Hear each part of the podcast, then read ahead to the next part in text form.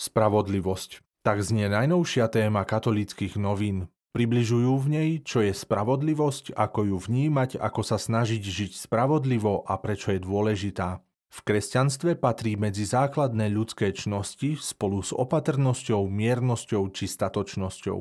Katechizmus katolíckej cirkvi hovorí, že spravodlivosť je dať Bohu i ľuďom, čo im patrí, vysvetľuje profesor kanonického práva Jan Duda. V rozhovore právnik Patrik Daniška hovorí, že každý by mal v sebe pestovať hlas svedomia a cit pre spravodlivosť. Opýtali sme sa ho aj na to, ako hodnotí Slovensko, čo sa týka uplatňovania spravodlivosti a slobody. Oproti komunizmu sme na tom celkom dobre, aspoň z perspektívy náboženskej slobody. Možno sme v súčasnosti u nás svetkami zlatej éry slobody, ale na západe si už razí cestu nová totalitná progresivistická ideológia. Veľa ľudí sa bojí otvorene povedať názor na rôzne citlivé témy. Kde inde by sme hľadali spravodlivosť, ak nie v cirkvi? V katolických novinách sa dočítate, ako funguje cirkevný súd, aké prípady najčastejšie rieši.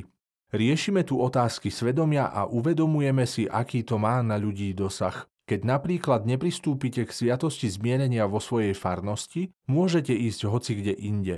Ale ak sa niekomu v našej arcidieceze rozsype manželstvo a je presvedčený, že nebolo platné, pomôže mu len cirkevný súd, hovorí súdny vikár metropolitného tribunálu v Košiciach Peter Holec. V poslednej októbrovej duchovnej obnove sa Matej Juraj Šulik zamýšľa nad tým, prečo je dôležité vedieť si zorganizovať čas a nájsť si ho aj na stretnutie s Ježišom a pannou Máriou. Mária dala väčšinu času svojho života synovi a bolo to pre ňu požehnaním. Rovnako môžeme povedať, že sám pán venoval služobníci pána čas 30 rokov. Tento čas zapálil Márino srdce neporovnateľne viac ako chvíľa emauských učeníkov strávená s Kristom na ceste z Jeruzalema.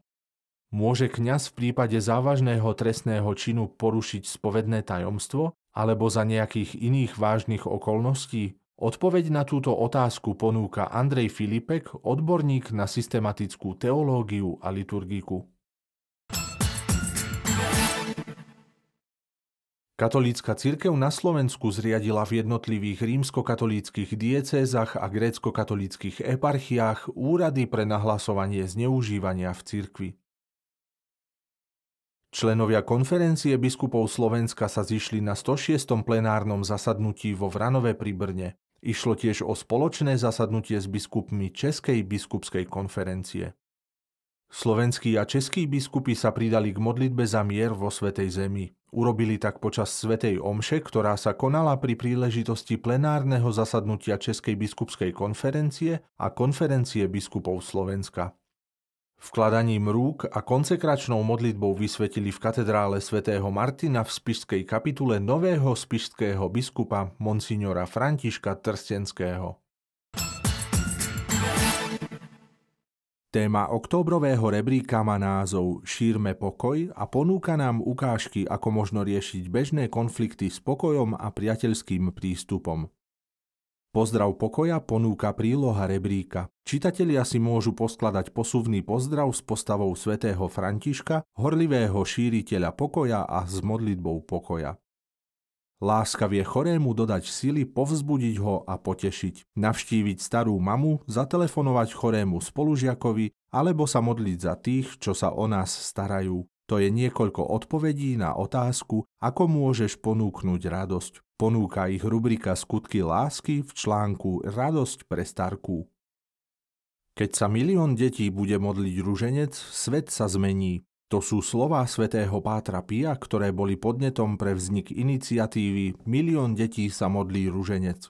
V rubrike Vypátrali sme pre teba sa čitatelia dozvedia o tom, ako sa deti celého sveta vždy 18. októbra spolu modlia modlitbu svätého Ruženca.